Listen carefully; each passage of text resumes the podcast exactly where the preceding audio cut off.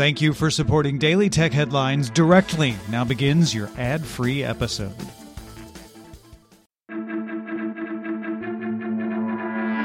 These are the Daily Tech headlines for Tuesday, January 11th, 2022. I'm Rich Stroffolino. The Korea Communications Commission announced that Apple will allow app developers in the country to use alternative payment systems. South Korea passed a law back in September barring App Store operators from forcing the use of first party in app payment systems for developers. As part of its compliance plans, Apple said it will provide an alternative payment system at a reduced service charge in the country. The Associated Press will open a marketplace on January 31st in partnership with the company Xooa to sell NFTs of photojournalist work. These NFTs will be built on the Polygon blockchain with metadata on where and when the photo was taken. AP will use the proceeds to fund further journalistic endeavors. Founder of the secure messaging company Signal, Moxie Marlinspike, announced he's stepping down as CEO. Marlinspike has interviewed a few candidates, but made his intentions public in order to encourage more people to express interest. He will remain a member of Signal's board. Indian government officials say Foxconn's plant in southern India near the Tamil Nadu state capital of Chennai will reopen on January 12th. The plant closed on December 18th following employee protests over living conditions. Apple said the plant will remain on probation and that it will continue to work with independent auditors to monitor workers' conditions. Mozilla's privacy focused data sharing platform Rally launched a study called Facebook Pixel Hunt in partnership with the news publication The Markup. The study will look at how Facebook tracks people, data it collects, and what data reveals about users. Princeton University's Center for Information Technology Policy previously used Rally for studies on misinformation. The markup is Mozilla's first non-academic partner for Rally. Cloudflare reports that in Q4 of 2021, the number of ransom-based DDoS attacks increased 29% in the year and 175% on the quarter. The report found the manufacturing industry was the most attacked in Q4, with attacks up 641% on the quarter. In December 2021 alone, there were more ransom DDoS attacks than in either Q1 or Q2.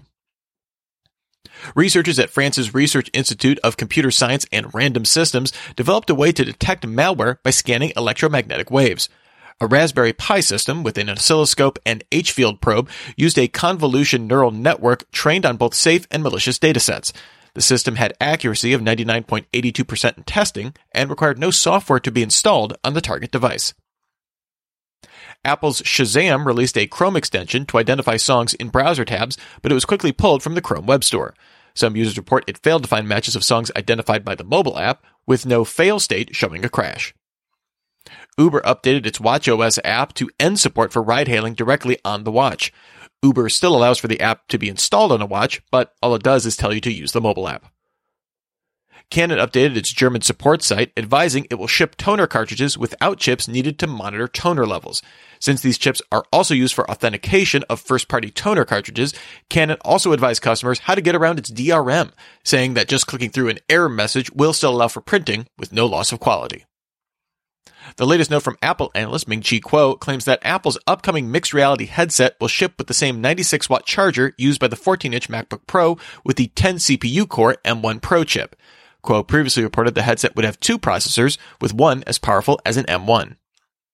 The Federal Aviation Administration designated 50 airports that will have 5G buffer zones to help prevent interference during flights. Airports were chosen based on location, traffic volume, and the likelihood of low visibility. AT&T and Verizon agreed to turn off 5G transmitters within these zones for six months. Razer removed references to its new Zephyr Pro mask containing N95 grade air filters.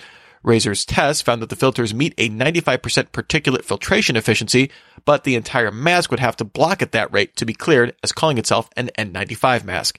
In a tweet, Razer said the mask is not personal protective equipment and is not meant to be used in medical settings. Apple discontinued the Beats Pill Plus portable Bluetooth speaker, first introduced in 2015. The Pill Plus was the first product introduced by Beats after Apple acquired the company in 2014. Apple currently no longer sells any Beats branded speakers. And finally, Nvidia released a new version of the RTX 3080 with 12 gigabytes of memory, up from the original 10 gigabytes. It includes a wider 384-bit memory bus and 8,960 CUDA cores. Pricing will be determined by board partners, but just assume it's already sold out. Remember, for more discussion of the tech news of the day, subscribe to Daily Tech News Show at dailytechnewsshow.com. And remember to rate and review Daily Tech headlines wherever you get your podcasts. Thanks for listening. We'll talk to you next time. And from all of us here at Daily Tech Headlines, remember, have a super sparkly day.